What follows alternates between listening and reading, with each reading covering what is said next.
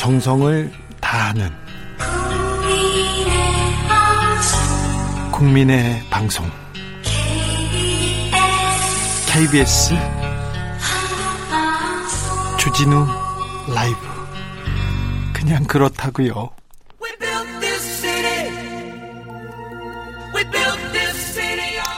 사라진 보수의 가치를 찾겠습니다. 진짜 보수로 거듭나겠습니다. 그러기 위해서 무너진 보수를 근본부터 재건하겠습니다. 대한민국 보수 재건 프로젝트 보수합시다. 원조 보수, 진짜 보수, 진짜 보수당, 진보당 대표, 미래통합당 중앙위원회의 의장 김성대 대표님 안녕하세요. 예, 안녕하세요. 김성태입니다. 일주일 잘 보내셨어요? 아유, 뭐 늦은 이 장맛비가 계속돼서 네. 정말 험난하고 어려운 일정 삶을 보내고 계신 우리 국민들께 위로 보내면서 아 제발 이제 입이 그만 왔으면 좋겠는데 네. 아직도 뭐 지방에 며칠 더 오죠. 예. 음, 그런 예보가 있기 때문에 이 비피해 여야 정치권이 막 니탓 내탓 하지 말면서 예. 수해 복구에 좀 전념하는 그런 어, 정치권의 모습을 기대합니다. 아, 역시 정치인 큰 정치인답게 대표답게 국민들을 위로하고 정치권들한테도 한마디 딱 해주네요.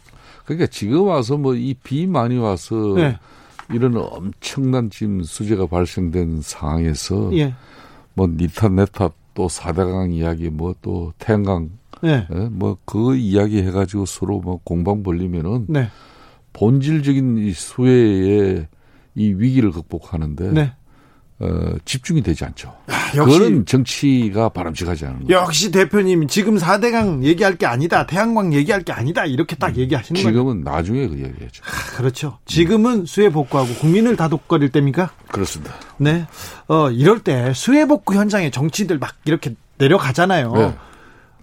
이번에 김종인 비대위 위원장이 그나마 미래통합당이 좀 변화되고 있는 모습을 보인 대목 중에 하나가 예.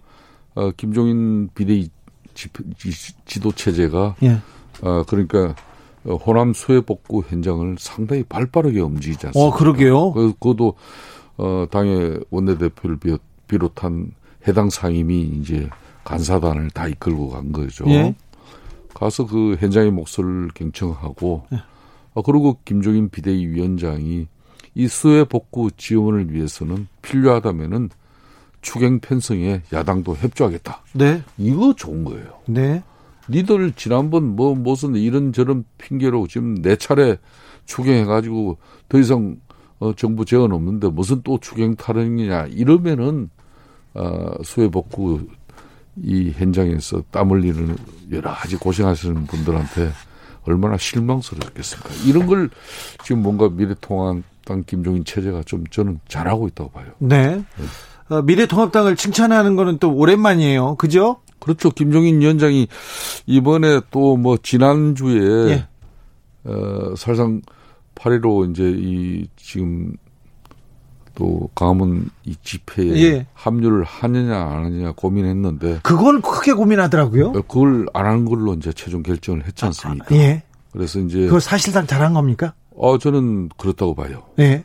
지금 민주당이 이제 21대 국회 개원을 예. 일방 통행식으로 뭐 법사위를 비롯한 상임위 전체 뭐 구성까지도 다 가져가면서 부동산 3법, 임대차 3법 뭐 정강 석화처럼 해쳤지만 네. 야당이 선택할 수 있는 선택지는 또 이제 장애투쟁 집회로 갈 수 있는 그런 여건임에도 불구하고 예.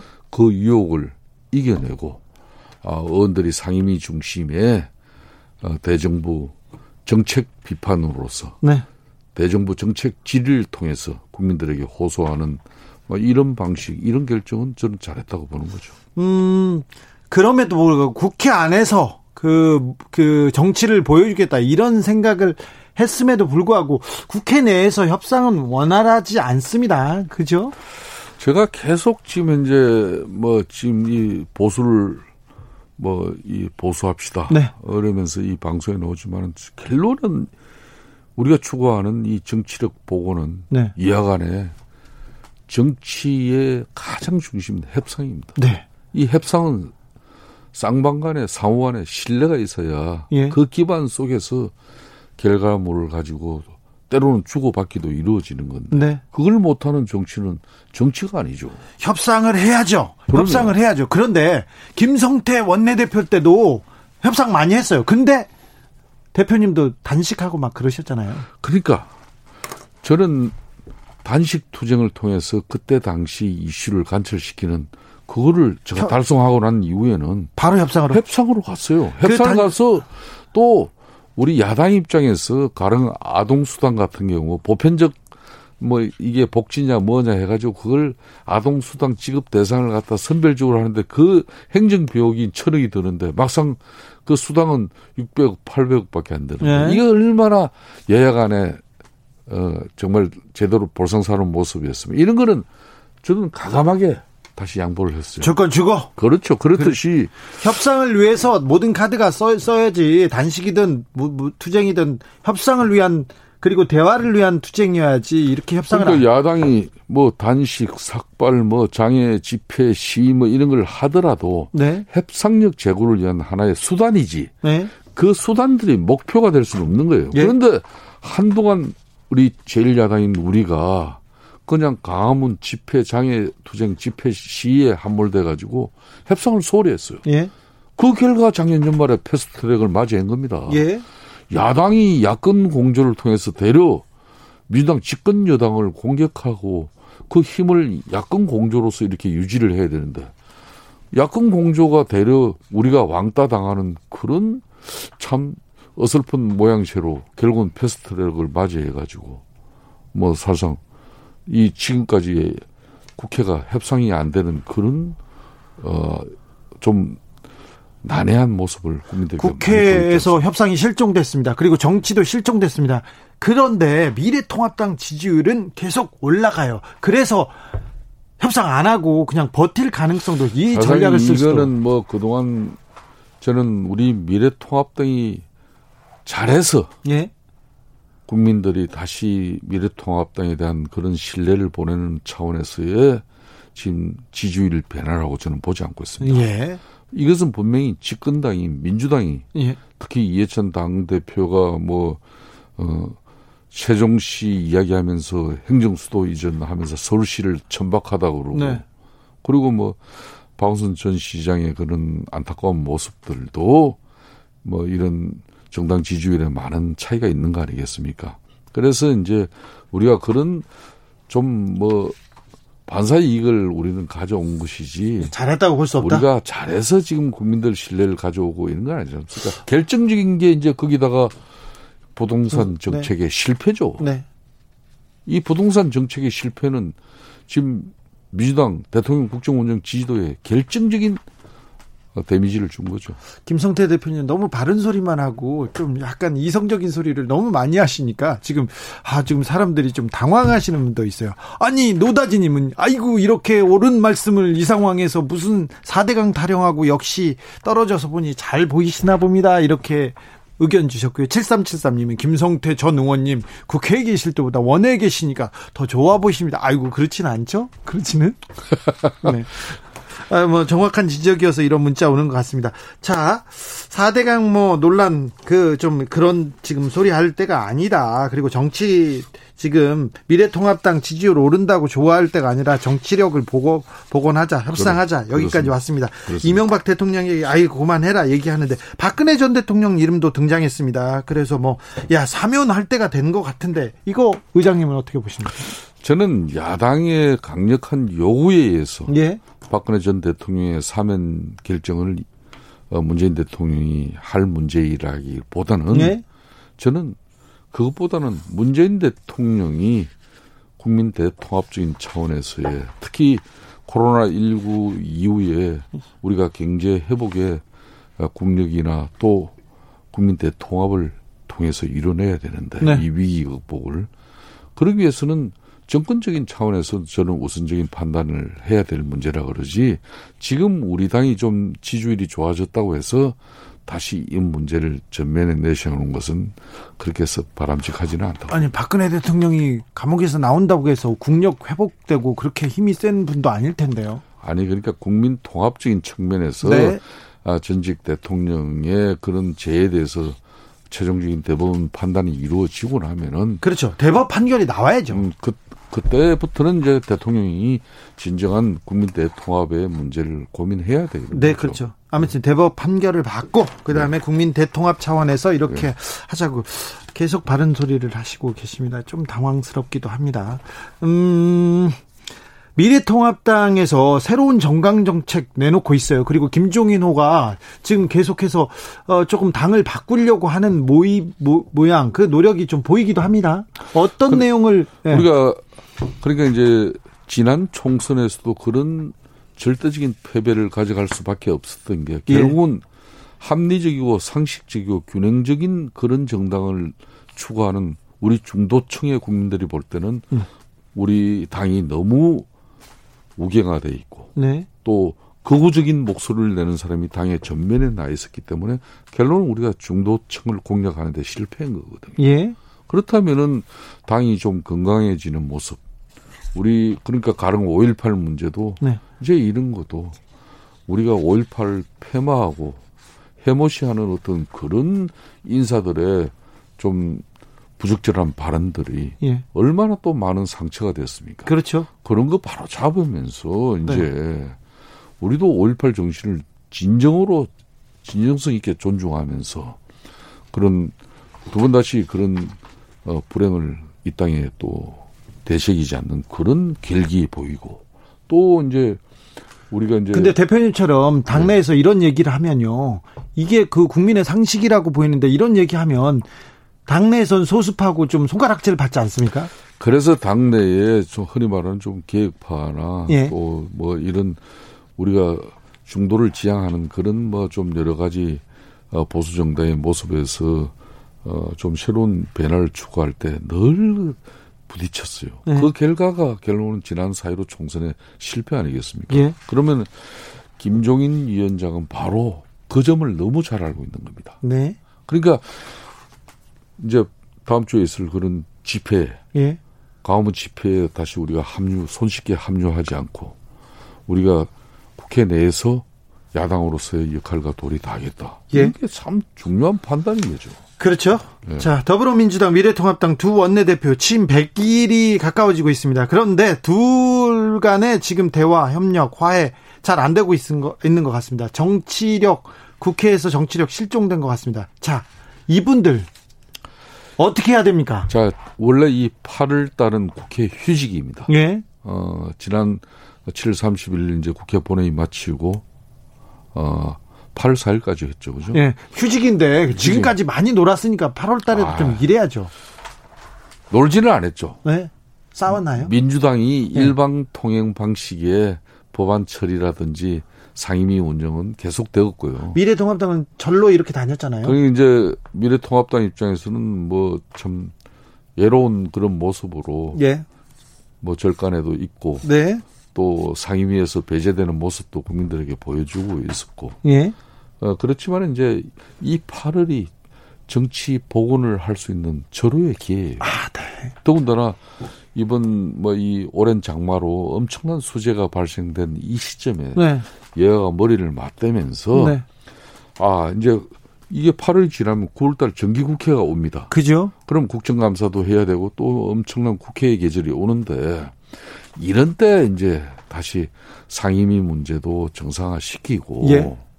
또 그러면서 민주당도 양보하고 예. 그러면은 또 미래통합당 입장에서도 지난번 어, 공수처 또 그리고 이제 임차인 3법 부동산 3법의 그 아픈 상처에서도 네. 다시 어, 국회를 정상화시키는 앞으로 핵사, 협상과 상, 상생을 통한 국회의 그런 모습을 위한 정말 그 타협점을 찾아야 돼요. 아, 이 8월에. 예. 8월에 그걸 해요. 그걸 해야 이 두 사람이 살아납니다. 그래요? 안 그러면은 민주당에 한번 봅시다. 저 이야기 틀림없을 거예요. 문재인 대통령의 국정 운영 이 지지율이 계속 빠져나가고 네. 민주당의 정당 지지율도 빠질 수밖에 없는 이 상황에 그 책임은 부동산 정책의 실패에서 비롯된 요인이 큰데 예. 결국은 나중에 정치적 책임을 민주당이 칠 수밖에 없는 겁니다. 자, 근데 아까 두그 사... 중심에 김태년 원내대표가 네? 지는 거예요. 김태년 원내대표가 책임을 지는데 아까 두 사람이라고 한 거면 근데 이 책임을 주호영 원내대표도 같이 지게 됩니까? 조영 원내대표 입장에서는 얼마 전까지 무기력한 야당이라고 예. 그 무기력한 야당의 책임은 사실상 원내대표를 지칭한 거 아니겠습니까? 예. 이미 그런 비판을 받아왔는 상태인데 야당 원내대표가 뭐 책임을 지자마자 할 게 뭐 있겠습니까? 예. 결론은 절대 다수 의석을 가지고 있는 집권당 민주당이 국민들로부터 신뢰가 계속 멀어지면서 나중에 그걸 다시 정치적 책임의 그 해오라기에 빠질 수밖에 없는 게 김태년 원내대표가 됩니다. 음. 그런 관점이라면은 김태년 원내대표도 이번 8월 달은 다시 국회를 정상화시키는 그런 정치력 복원에 모든 걸 자신이 걸어야 됩니다. 6762님이 나 민주당 지지자인데 김성태 전 의원 다시 바지네요. 20, 20, 22대에서는 꼭 보기를 이렇게 문자 주셨습니다. 대단한 응원 응원 멘트인데요. 혹시 알바 쓰셨는지 좀 걱정이 되기는 합니다. 손무진님은 김성태 전 의원 나올 때마다 사실상 몇 번 하고 있는지 세고 있어요. 오늘은 사실상 몇 번 안 하셨습니다. 어, 그럼 사실, 사실 상 한번 합시다. 그러면. 네. 사실상 저기 문재인 대통령은 지금 잘하고 있습니까? 문재인 대통령 요즘 고민이 많으시죠. 네. 청와대 참모들부터 네. 어, 뭐 1가구 2주택 전부 다, 다 털어내자 했는데 네. 그게 또 원활치는 안 했고 쉽지 않았네요. 뭐 그 중에 수석 한 사람은 또 뭐 성깔 있게 또 뭐 들고 나갔고. 예. 그런데 뭐 대통령 마음이 편할 리는 없죠. 예. 문재인 대통령도 휴가도 못 갔지 않습니까? 예, 예. 뭐 그런 측면에서 이번 8월은 또 이런 가운데 정중동을 하면서 네. 좀 국정이 살아나고 또 하반기 지금 이 경제가 참 큰 문제예요. 예. 우리가 OECD 가입 국가 중에서 그래도 마이너스 성장이지만은 네. 대한민국이 선방하고 있는 그런 결과가 나오고 그렇죠. 있지 않습니까? 네, 코로나도 잘하고 있고요. 그러니까 본격적으로 이 위기 국면을 극복하기 위해서는 네. 정치가 안정돼야 됩니다. 예. 정치가 안정되는 그 책임은 민주당 김태년 원내대표예요. 네, 김태년 원내대표. 원내대표가 이제 네. 사실상 그동안 한 3개월 동안 일방적 통행식 민주당 주도에 그냥 뭐 국회가 돼버렸지 않습니까? 네, 일을 하고 법안 통과시키고 막 했죠. 그래서 그런 부분에 일정 부분 사과와 함께 앞으로 국회 잘해보자. 그래서 어, 미래통합당 목세 상임위 위원장 일곱 개도 이렇게 가져가시고 예. 아, 우리가 막 그런 부분에 대해서 좀 아, 사과도 한다. 네. 그 대신 법사위 문제는 전반기는 우리가 이렇게 시작했으니까 하고 예. 후반기는 이제 미래통합당이 가져가면서 이 법사위 야당이 맞는 그 전통도 일정 부분 살려가자 이러면서 자, 대표, 시작하면 되는 거예요. 대표님, 근데 그 안을 그 11대 7로 그냥 원래대로 나눠 주자. 네. 그리고 전반기 법사위원장은 민주당이 하고 후반기 그 법사위원장은 미래통합당이 한다. 이 안을 김태년 대표는 받을까요? 조영 대표도 받을까요? 사실상 이걸 민주당에서 네. 제시를 했었죠. 민주당에서 했잖아요. 근데 안 그, 받은 건 미래통합당이잖아요. 그렇죠. 뭐 그렇 이 법사위는 그동안 전통적으로 아니 그러니까 야당 몫이 했는데 그걸 가져가니까 자 근데 다른 것도 언제 우리는 안 하겠다는 그 결기인데 네. 이걸 조영 대표가 받아야 되는구나. 이제 결심을 할 단계는 전 됐다고 봅니다. 아이고, 예. 여기서 우리 김성대 대표가 아주 중요한 데를 짚어주셨습니다.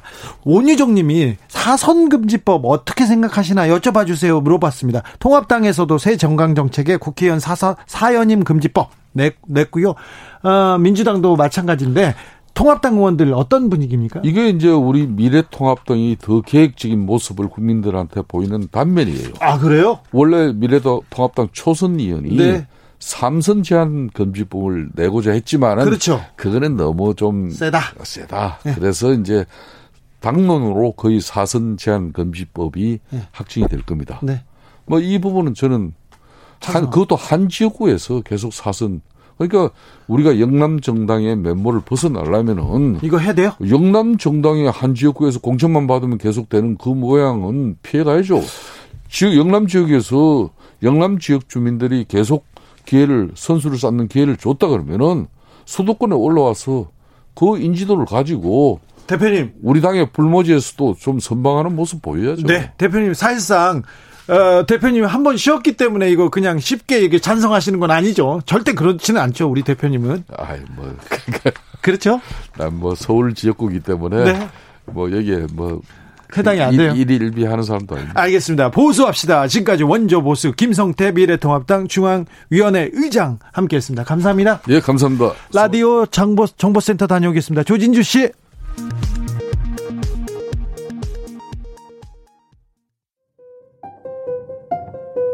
정치 피로, 사건 사고로 인한 피로, 고달픈 일상에서 오는 피로. 오늘 시사하셨습니까? 경험해 보세요. 들은 날과 안 들은 날의 차이. 여러분의 피로를 날려줄 저녁 한 끼 시사. 추진우 라이브.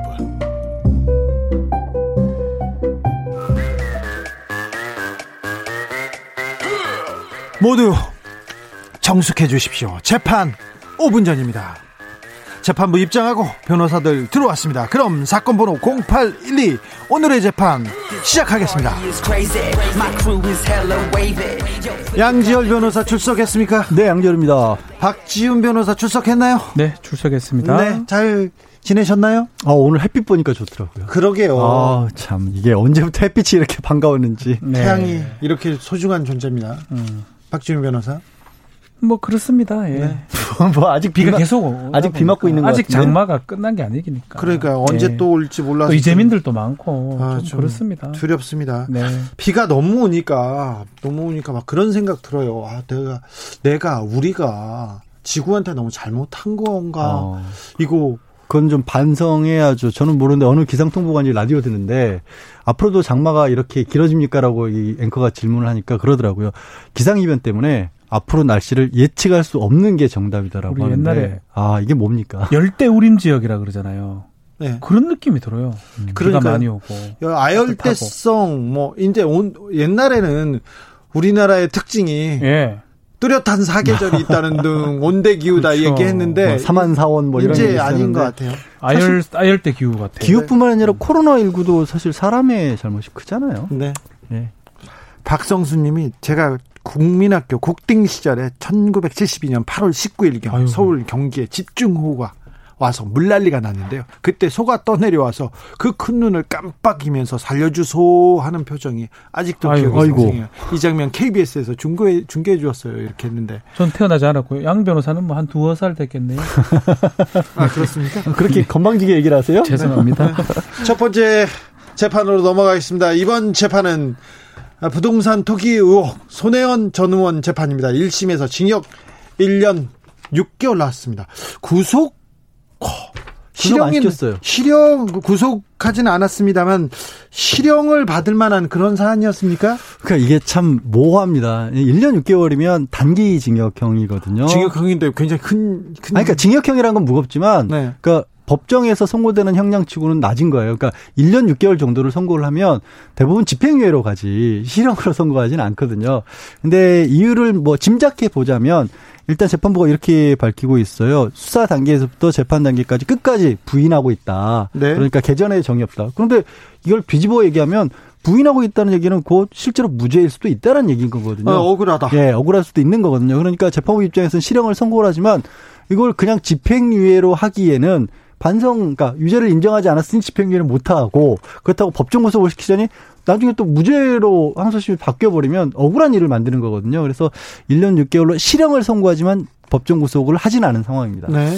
참 글쎄요. 뭐 전반적으로 좀 봐야 되지 않았나 싶은데 전반적으로 봐야 되지 않았나 이게 전반적으로 봤어야 되는데 이 사안을 조금 너무 어, 이 사안만 놓고 이 작은 혐의만 놓고 그렇죠. 그것만 쳐다본 것 같아요. 그 법적 잣대 이렇게 놓고 보면 뭐 어떤 범죄든지 유죄를 만들 수가 있습니다. 사실은 뭐 저는 이 사실 이 사건에 대해서 정확하게 명확하게 모든 걸 알고 있지 못하기 때문에 제가 재판부 어떤 판단에 대해서 이렇다 저렇다 말하기는 좀 그렇지만 글쎄요 이게 유죄가 전 안 될 길은 생각을 좀 못했었는데 또 더더군다나 실형이 또 선고될 거라는 생각도 못했었고요.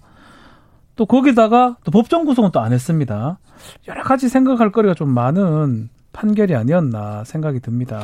판결 변호사님 네. 판결 이유 중에 좀 눈에 띄는 대목이 이런 거가 있더라고요.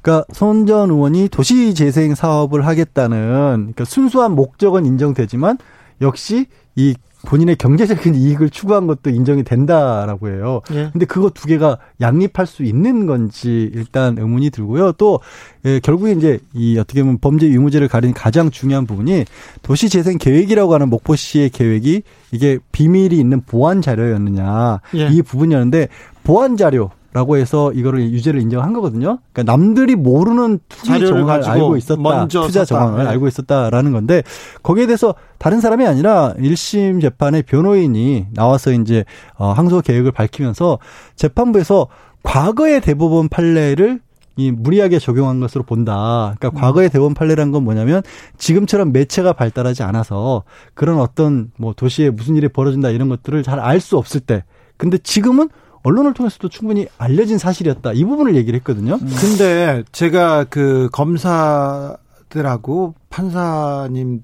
판사들하고 제가 취재를 조금 했었는데 음.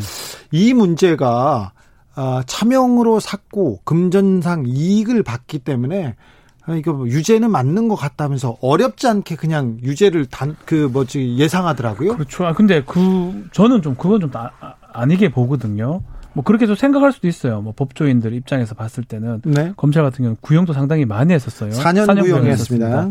막 그런 유죄의 심정을 갖고 구형을 했는데 저는 이 재판부가 실형을 하면서도 법정 구속 안 한 건 그만큼 좀 자신이 또 없었던 측면도 있는 것 같아요.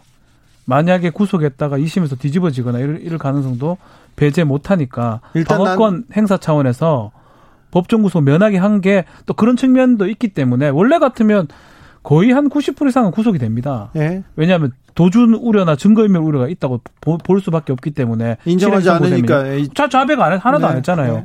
그러니까 그런 측면에서 한편으로는 정치적인 측면도 조금 고려가 된 게 아닌가 생각이 듭니다. 법적 잣다라기보다는 이렇게 봐요. 저는 그러니까 이런 거잖아요. 땅하고 집을 샀다. 예. 어느 곳에 예. 땅하고 집을 샀는데 거기에 개발 계획이 지금 들어갈 것이다.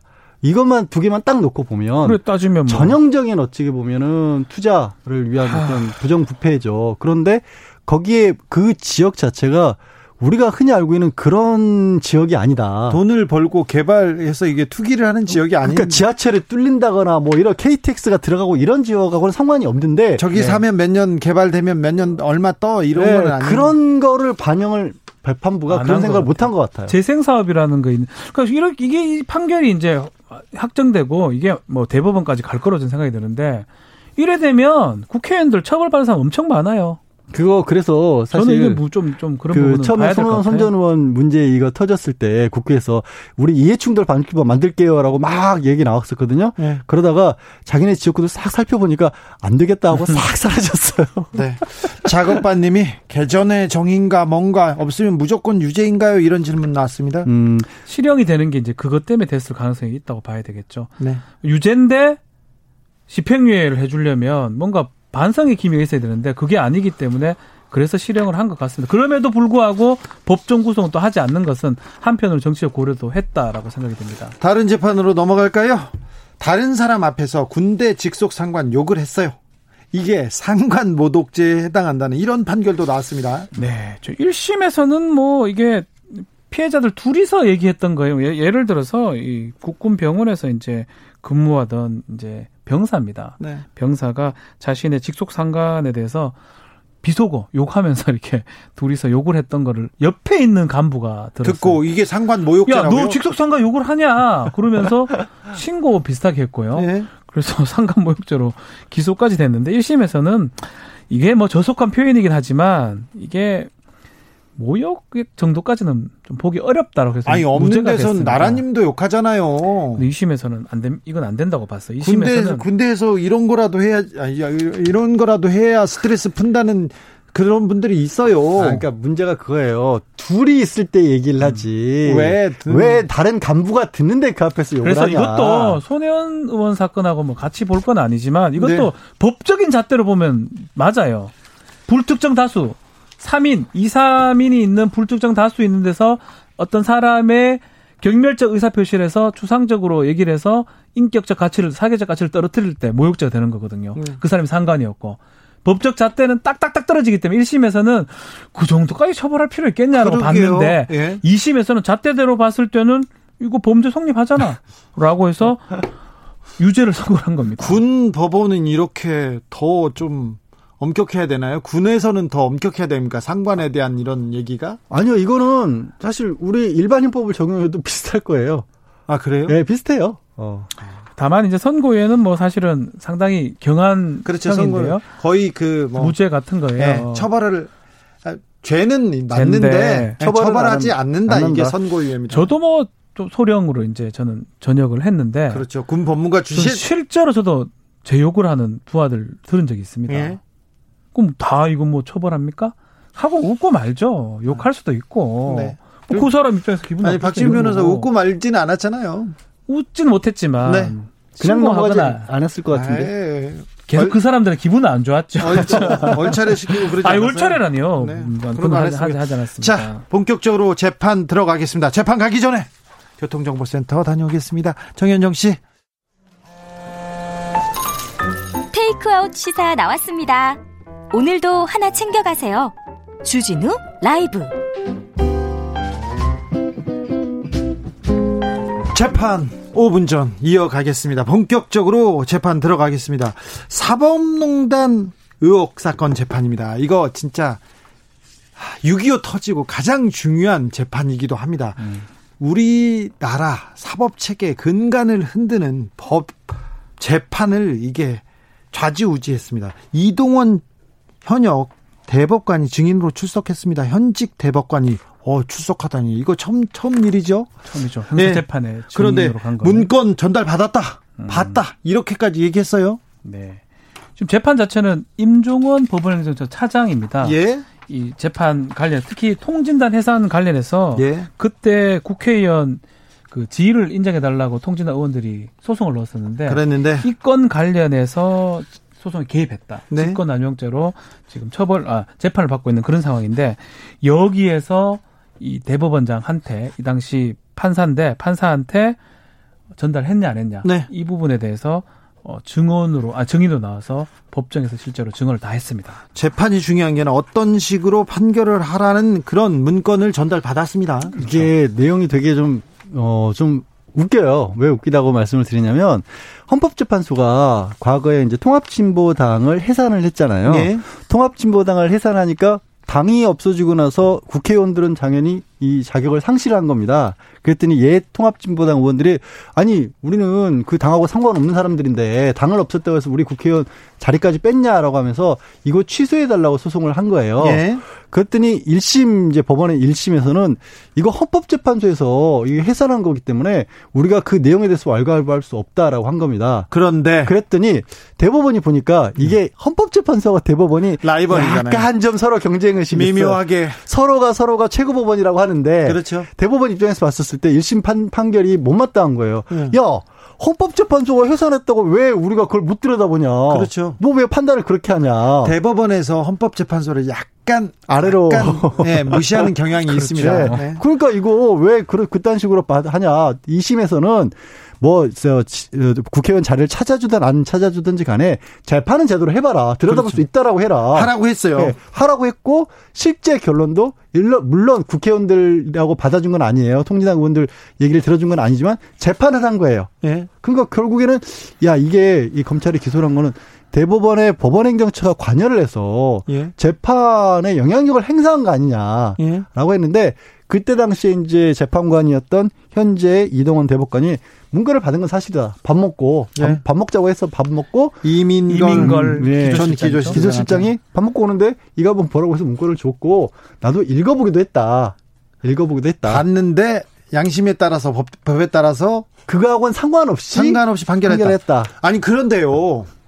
근데 그 판결 내용이 판결한 내용이 그 문건하고 똑같다면서요? 아, 됐어요. 결론은 같은데 네. 과정이 다르다. 법리가 그, 다르다. 그래도 결론은 같잖아요. 아니 그왜 저한테 저한테 인상을 쓰세요? 아니 그런데 이 재판이 독립적이어야 되는데 네. 법과 양심에만 이렇게 어, 비추어서 판결을 해야 되는데 이미 영향을 받았잖아요. 그렇죠, 그렇죠. 영향을 받은 것 자체가 문제지 않습니까? 그럼에도 불구하고 뭐저 재판의 결론이 좀 예상이 되거든요. 예? 뭐 뻔하죠, 뭐. 증인으로 나오긴 했어요. 현직 대법관이 증인으로 나와서 이 부분은 사실은 논란이 되기도 하고 왜냐하면 기, 증인 증인 증인 신청했기 때문에 채택이 된 건데 결론은 저는 이제껏 직권남용죄가 지금 대부분 무죄가, 무죄가 많이 있죠. 선고가 네. 되고 있거든요. 네. 그렇게 갈 것 같아요. 그래서 인정. 법원에서 사실은 법과 양심에 따라서 판결을 할 수 있죠 분명히. 네. 근데 이제 법과 양심이 어떨 때는 이래 되고 저, 어떨 때는 저래 되고 최근에 이제 이상훈 이사 그 삼성전자 전 의장이죠. 예, 이사회 의장. 그거는 또 무죄가 됐어요. 무슨 사건인지 설명을 좀 해주고 무죄라고 하세요. 압수수색 건요. 예, 압수수색을 해가지고 이제 문제가 됐던 사건인데. 아니 삼성 그러니까 정확하게는 네. 최근에 최근에 아니죠. 삼성에서 삼성 서비스 직원들 노조 노조 관련 노조를 사건이죠. 와해하는 작업에 관여를 했다. 그래서 삼성전자의 이 이사회 의장이었던 사람이 거기까지 보고가 올라갔다. 그 삼성은 본사 차원에서 관여를 하지 않았다고 했지만 실제로는 관여를 했다라는 건데 유력한 증거가 있었어요. 네. 보고서가 있었어요. 보고서가 다른 데서 발견한 거예요. 2018년 17년으로 제가 알고 있는데 이명박 대통령 관련된 압수수색하다가 이 예. 문건을 발견하고 그 네. 문건을 기초로 해가지고 기소를 했고 1심에서는 실형이 떨어졌습니다. 실형 실형 1년 6개월에 나왔습니다. 그런데 왜 무죄가 나왔습니까? 2심에서는 그 증거 획득 과정이 잘못됐다는 겁니다. 증거 획득 과정이. 예. 그래서 우리 형사법에 아주 중요한 원칙이 있긴 합니다. 위법 수집 증거 배제 법칙이라는 게 있어요. 근데 그게 위법하게 수집했습니까? 아니 1심에서는 그렇게 보진 않았는데 원래 그 사람을 그 사람에 대한 수사라는 과정에서 압수수색한 게 아니고 다른 거. 그러니까 예를 들어서 그러니까 심플하게 말씀드려서 저를 제 몸을 수색했는데 갑자기 박지훈 변호사의 범죄 증거가 나온 거예요. 예? 그러면 박 변호사에 관한 수색 영장은 없었던 거잖아요. 그러니까 이 저를 수색해서 나온 증거를 가지고 박 변호사를 처벌할 수 없다는 겁니다. 원칙적으로 하면 새롭게 영장을 받아서 그걸 가져갔었어야 돼요. 근데 그 위법한 건 맞고 이 증거도 맞는데 예, 증거 수집이 약간 법의 절차를 예. 넘어갔다. 재판부도 그렇게 해요. 아니 그런데 예. 특 장소를 특정해서 압수수색을 하는데 음. 그 증거인멸하지 않습니까? 네. 저기 다 숨겨놓은 거예요. 네. 이 방만 압수수색하라고 했는데 저 방이 다 숨겨놨어. 저 방에서 그렇죠, 찾은 그렇죠. 거잖아요. 그렇죠, 그렇죠. 이 사람이 증거인멸을 했다는 것도 알았고. 음. 일단은 법원 판결도 2심 판결도 마찬가지예요. 뭔가 그렇다고 범죄가 없는 건 아닌데 우리가 봐도 범죄는 한 것 같다. 근데 증거가 지금 없기 때문에 이 없는 증거를 토대로는 못 한다. 이렇게 났는데 위법 수집 증거 배제 법칙을 적용하는 판례도 있고요. 안 적용하는 판례도 있습니다. 뭐 제가 다 계산을 하지 않았지만 적용이 안 되는 판례가 더 많은 걸로 제가 알고 있거든요. 예. 근데 삼성이 딱 들어가면 이게 탁탁탁탁탁 뭔가 따다닥 적용이 됩니다. 알겠습니다. 이럴 때 과연 국민들 네. 입장에서 뭐 이 사실 사법농단 재판 얘기를 했지만 모든 판결을 좀 믿을 수 있을지 법 앞에 국민들이 평등할지 이런 제가 얘기를 좀 드리고 싶은 겁니다. 어, 네. 다음 재판으로 갈까요? 다음 재판 한국 타이어 경영권 분쟁 이거 본격화되고 있는데 요거 뭡니까? 요거 아, 뭐예요? 그러니까 한국 타이어 지금 아직 오너가 있습니다. 회장이 있는데 그 회장이 어 조양래 회장이죠. 네. 조양래 회장이 이 자녀들 중에서 막내 아들인가요? 네. 막내 아들에게 자기 경영권을 넘겨준 거예요. 갑자기? 네, 경영권. 그러니까 결국 지분을 줘서 그 지분을 통해서 경영권을 넘겨줬다라고 볼 수 있는데 이게 다른 사남매거든요. 다른 네. 그뭐 형제 자매들이 이거 아버지가 이 막내 아들에게 준게 네. 어, 정상적인 어떤, 어, 정신을 가지고 이 경영권 쓰게 해준 게 아니다. 갑자기 딸은 안 된다. 그러면서 저 아들한테 다 주겠다. 이렇게 했다면서요? 조금 이상하죠. 막내 아들한테 모든 지분을 줬기 때문에 이게 온전한 정신으로 지분을 승계한 건지 좀 의심스럽다라면서 예. 성년 후견인 신청을 한 겁니다. 아하. 그래서 정상적인 어떤 판단을 못하기 때문에 그 판단을 할 사람을 후견인 지정을 해달라라고 요청을 한 것입니다. 그러면 그 조양래 회장이 지금 건강 상태가 안 좋습니까? 아니 본인의 얘기는 건강하시다는 거예요. 그러면서 아 이게 참 예. 말을 전하면서도 그러니까 딸들이나 다른 자식들이 아빠 지금 정신 상태가 좀 이상하니까 예. 다시 판단해 주세요. 이렇게 지금 소송을 한 거잖아요. 그랬더니 그렇죠. 이제 아버지가 딸이 정말 딸이 딸은 괜찮은지 물어보고 싶다라고 네. 맞받아 쳤고 이거 비슷한 상황을 우리 저기 롯데 신격호 네. 롯데 때도 봤었죠. 그렇죠. 예. 결국은 이제 돈 문제거든요. 네. 아 자식 입장에서 네. 나한테 주면 멀쩡한 거고요. 네. 남한테 주면 다른 자식 형제들한테 주면 이게 잘못됐다고 생각하는 것 같아요. 조금 이상한 것이 네. 아버지가 나한테 돈 안 줬다고 해서 아버지 정신 상태가 이렇게 얘기를 하고 딸도 정신 상태가 이렇게 아버지하고 지금 딸하고 이렇게 근데 이거는 예? 재벌이라서 좀 문제지 일반적인 어떤 사회에도 많이 일어납니다. 특히 이제 뭐 아버지나 어머니 혼자 있을 때 네. 의지하잖아요 자식들한테. 네. 그러면서 그 의지한 자식한테 모든 것을 주기도 하고 예. 그러면 다른 자식들이 뭔가 지금 정신적으로 온전하지 않은데 어떤 어떤 설득당해서 모든 재산을 저렇게 처분한다. 그렇게 해서 성년 후견인 신청을 하는 경우 꽤 많습니다. 근데 이 그러면 이 경영권 분쟁 이 재판은 어떻게 될 것 같습니까? 결국엔 이제 이, 이 법원에 이 성년 후견 신청이 들어갔기 때문에 네? 실제로 그 정신감정 조, 회장이 네. 어, 온전한 정신을 가졌다고 볼 수 있을지에 관한 감정이 들어가는 상황이 될 만약, 거예요. 근데 그렇죠. 이게 이거는 이제 사실 알아두실 필요는 있는 제도입니다. 왜냐하면 네. 어, 필요한 경우들은 있어요. 필요한 경우는 뭐 재산을 낭비한다거나 아니면 실제로 어떤 지적 능력이 굉장히 많이 상실된 병을 앓고 있는 경우도 있을 수 있지 않습니까? 네. 그럴 때 자칫 잘못해서 범죄의 어떤 피해자가 될 수도 있어서 통장 관리 같은 걸 제대로 못 하신 거나 해서 그럴 때는 자식들이 아, 이걸, 이게 법이, 이게 나쁘다고만 생각할 게 아니라 이 부모님을 보호하기 위해서라도 알아두실 필요는 있는 제도거든요. 다만, 이제 그게 이런 의미로 쓰이질 않고, 이렇게 좀 재벌가에서 가끔 나와요. 그렇죠. 지금 나오죠. 그러니까 지금 이제 만약에 이제 뭐 정확하게 다 계산을 해봐야 되겠지만 지분율이 상당히 많이 확보된 걸로 보여요. 예. 그러기 때문에 조현범 씨한테 그렇죠. 조현범 막내 아들이. 근데 에, 만약에 후견인이 선정이 돼서 네. 후견인이 이 지분을 이전한 거를 무효화할 수도 있어요. 그래요? 뭐 무효 잘못된 거다 의사 능력이 없는 상태에서 한 거다 그렇게 된다 그러면 반전이 또 일어날 수도 있지 않을까 생각이 좀 듭니다. 롯데는 어떻게 됐죠? 롯데는 그때 신격호 회장의 그 건강이 그때는 조금 문제가 있었다고 판단했나요? 그때 성년 의견까지는 받아들여지가 않았고 유죄 선고를 그렇죠. 하면서도 이제 구속을 못 시켰었죠. 신동빈 측이 이제 유리하게 결론이 네. 났습니다. 신동빈 회장의 손을 들어줬었죠. 예, 그러니까 성년 후견 제도로 가지를 못했어요. 몸 상태가 더 안 좋다 보니까. 네. 네. 그래서 그때는 신동주 형이 신청을 형이 했고요. 신청을 했었죠. 예, 이상한 거 아니냐? 왜 신동빈 내 동생 다 가느냐? 라고 했는데 법원에서 그 정도 판단까지는 못 받았습니다. 여기도 아마도 만약에 어떤 정신적 그런 것들이 이제 감정이 돼 가지고 후견인이 된다 그러면 후견인 같은 경우는 제가 봤을 때는 지분을 돌리는 어떤 무효소송이라든지 이걸 할 가능성도 있을 것 같아요. 이번에 그럴 것 같습니까?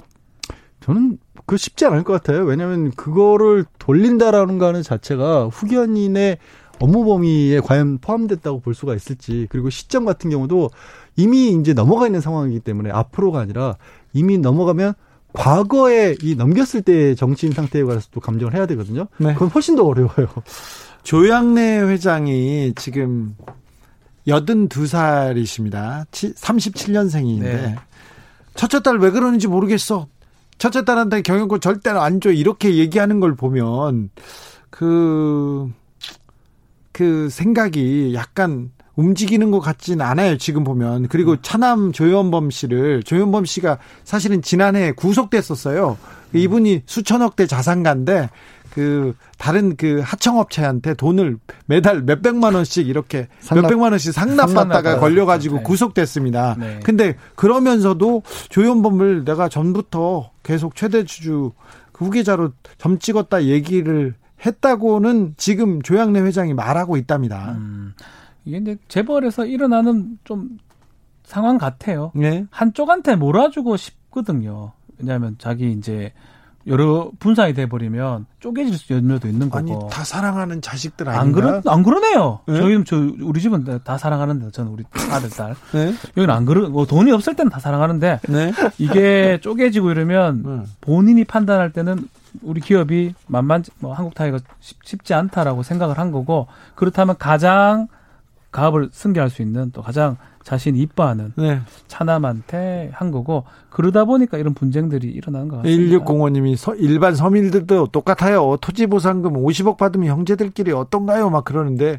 안 그런 사람도 많아요. 아니, 50억 받으면 서민이 아니죠. 더 이상. 일반 아, 서민 아닙니다. 그렇죠. 네. 그럼 싸울 만하죠. 네? 싸움 아니 안 싸우고 이렇게 형제들끼리 우애 이렇게 있게 지내는 사람들도 많이 있습니다. 많이 있고요. 법대로 하면 예. 돼요. 근데 이것도 그냥. 근데 역시 놓치지 말아야 될 부분은 이런 거예요. 왜 재계에서 재계라고 불리는 곳에서 또 아들에게 이 경영권 자체를 물려주려 하니까 또 이런 분란이 일어나는 거예요. 그렇습니다. 결국에는. 그렇습니다. 왜그넷 중에서 꼭 물려줘야 해요? 그게 문제죠. 처음부터 문제는. 뭐 물려주고 싶은가 보죠. 아니, 그런데 돈은 많이 충분히들 가지셨잖아요. 이미. 이렇게 그 경영권, 경영권 승계 이걸 가지고 이렇게 어, 다투는 나라는 좀 거의 없죠. 네, 어, 미국이나 없어요. 외국 네. 사례 같은 북부 유럽 같은 경우는 경영 제도가 경영인이 전문 경영인이 합니다. 이게, 이게 소유는 이제 주식회사 딱 그런 거거든요. 네. 지분은 갖고 있대. 그 경영 자체는 딴 사람이 하는데 미국은 거의 그렇죠. 우리는 지금 그거 네. 꼭 경영하려고 음. 그렇게 난립니다. 미국은 거의 그렇고 유럽의 전통적인 부자들은 그 기업을 이렇게 세습하기도 합니다. 네, 그런데 그렇죠. 네, 왜 그러냐면 지분을 여기는 주식회사로 안 갖고 네. 그냥 그 집안에서 다 가지고 있어요. 그런데 후계자 교육을 아주 어렸을 때부터 혹독하게 시켜서 웬만하면 안 하려고 하는 사람들이 많다고 음. 저는 책에서는 그렇게 읽었어요. 우리만 이렇다고 하는데 주식회사라는 건 말 그대로 소유하고 경영이 분리된 건데. 아니, 그 부분은 이제 이재용 삼성 부회장이 정리를 해줬죠. 내가 부회장 맡아서 경영권 맡아보니 네. 정말 하기 힘든 일이더라. 예. 전문 경영인에게 맡기는 게 낫다라고 본인이 스스로 입장도 밝혔잖아요. 그래서 내 자녀에게는 물려주지 않겠다라고. 네. 그게 전문 경영인이 맞다는 얘기 아닐까요? 그런 뜻은 아니고 요새는 또 다른 얘기 계속 나오지 않습니까? 저기 삼성의 그 CEO 삼성의 그 사장들이나 부회장들 네. 계속 나와가지고 우리나라는 전문 경영인 하면 안 된다 오너가만 해야 된다 이렇게 얘기하는 걸 보면 좀 아, 당황스럽기도 합니다. 판결 네. 최성우님 이 이런 문자 주셨어요. 내가 저렇게 증거 인멸했어도 판결 이렇게 할까요? 하면서 판결 재판에 대해서 조금 믿지 못하고 승우하지 못하는 경우가 많은 것 같아요. 최근에 들어서 더 그렇습니다. 뭐 좀 이렇게 뭐 판결뿐만 아니라 뭐 검찰에서도 검찰에서도 마찬가지죠. 마찬가지고요. 네? 네. 그리고 우리가 알 수 없는 제도들도 최근에 많이 국민들한테 알려졌잖아요. 예. 예컨대 수사심의위원회 같은 거. 갑자기 툭 튀어나와가지고 예.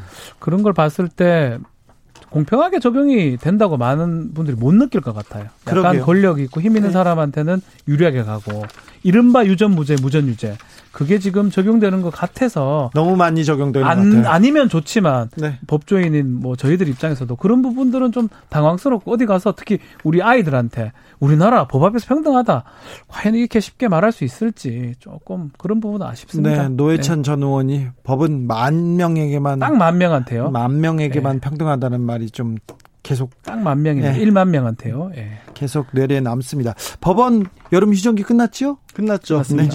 네. 이제 앞으로 재판 시작돼야 되죠? 뭐 주요 재판 갑자기 이제 조국 전 장관 밀려 있었죠. 밀려 있는 네. 거 네. 내일 정경식 교수 재판인데 네. 아 그렇네 이게 내일 정경식 교수 재판인데 어떤 쟁점이 있습니까? 표창장 네. 지난번에 검찰에서 이런 식으로 표창장을 위조했다라고 그거를 이제 재연을 했거든요. 본격적으로 표창장 재판이 네, 이제 시작됩니다. 이제, 이제 시작입니다. 아, 이제 진짜.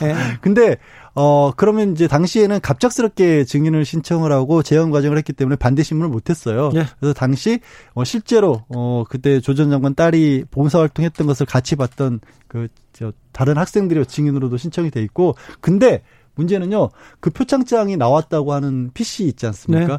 그거 자체가 사실 아까 얘기했던 위법 수집 증거의 원칙을 강하게 적용을 하면 음. 네. 아예 따질 이유도 볼 필요도 없어요. 다른 데서 가져왔잖아요. 다른 데서 네. 가져왔어요. 동양대 강사 교실에서 갖고 온 거거든요. 네. 요 원칙대로 이상훈 그 재판대로라면 더 이상 심리할 필요도 없어요. 아예 아무것도 없는 거예요. 네. 아무것도 없이 판단하는 건데요. 뭐. 지금 그럼 그러면 지금 사모펀드가 날아간 상황에서 표창장까지 네. 날아가면 날아간 거죠 뭐. 아 그러니까 그렇게 하면 안 된. 아 아닙니다. 예, 네. 그리고 위법 수입 증거 모집 법칙은 미, 영미법에서는 많이 적용하지만 대륙법계잖아요. 우리나라는 사실은 다 적용하지는 않습니다. 그렇죠. 실체 진술이 더 중요하다고 보거든요. 아, 이게 선별적으로 지금 법이 적용되기 때문에 지금 저기 법의 형평성 계속 얘기합니다. 또 다른 재판은 뭐 있죠? 뭐그 조주빈 것도 있죠. 박사방. 박사방. 박사방이 예. 있습니다. 조주빈 건 같은 경우에는 지금 핵심 쟁점이 되고 있는 부분이 조주빈과 그 일당들이 과연 범죄 단체라고 볼 수 있느냐 네. 이런 식으로 이제 컴퓨터에서 특히 불법 촬영과 관련해서 역할을 나눠서 뭔가를 했다고 해서 범죄 단체 조직죄를 적용한 사례는 없거든요. 네. 예전에 아시겠지만 이거는 이제 조직 폭력배들에게 적용을 했던 그렇죠. 거라서 이번에 처음으로 네, 처음으로 네. 시도를 해보는 거고 과연 역할 분담이 있었느냐 아니면 이제 조주빈 측에서는 조주빈의 일방적인 지시에 의해서 따랐을 뿐이지 우리가 하나의 모임을 만들어서 이렇게 규율을 가진 단체는 아니었다라고 하고 있습니다. 네. 조주빈한테서 여기 질문 하나 있습니다. 매주 반성문 쓰고 있지 않습니까? 조주빈이. 네. 열심히 쓰고 있대요. 이거 정상 참작이 될까요? 아무런 도움이, 이런 말 하면 안 되지만, 네. 요렇게 누가 표현하더라고요. 반성문이라는 뭐냐면, 바닷물을 물컵으로 지금 덜어내는 겁니다. 음, 그래요? 앞만 덜어내봐요. 그게 없어지는지. 그래도 전관 변호사들한테 이렇게 해가지고 반성문 썼고 뭐 반성 잘못이 적을 때는 가능하죠. 네? 아주 작은 물이면 찰랑찰랑거리면 자꾸 떠내면 하나씩 쓸 때마다 떠낼 수 있는데 바닷물을 짓을 했어요 지금. 이건 안 될까요? 알겠습니다. 여기까지 할까요? 재판 5분 전 양절 변호사 박지훈 변호사 함께했습니다. 감사합니다. 네 고맙습니다. 고맙습니다. 킬러스의 미스터 브라이사이드 들으면서 주진우 라이브 마무리하겠습니다. 음, 6663님이 상관 욕하는 건 모르겠는데 고참을 욕하면 안 됩니다. 절대 안 됩니다. 쫄병 때 고참은 하나님과 동기동창이라고 밤마다 외웠거든요. 아하, 이 법을 우리가 몰랐네요. 네. 저는 내일 오후 5시 5분에 돌아옵니다. 지금까지 주진우였습니다.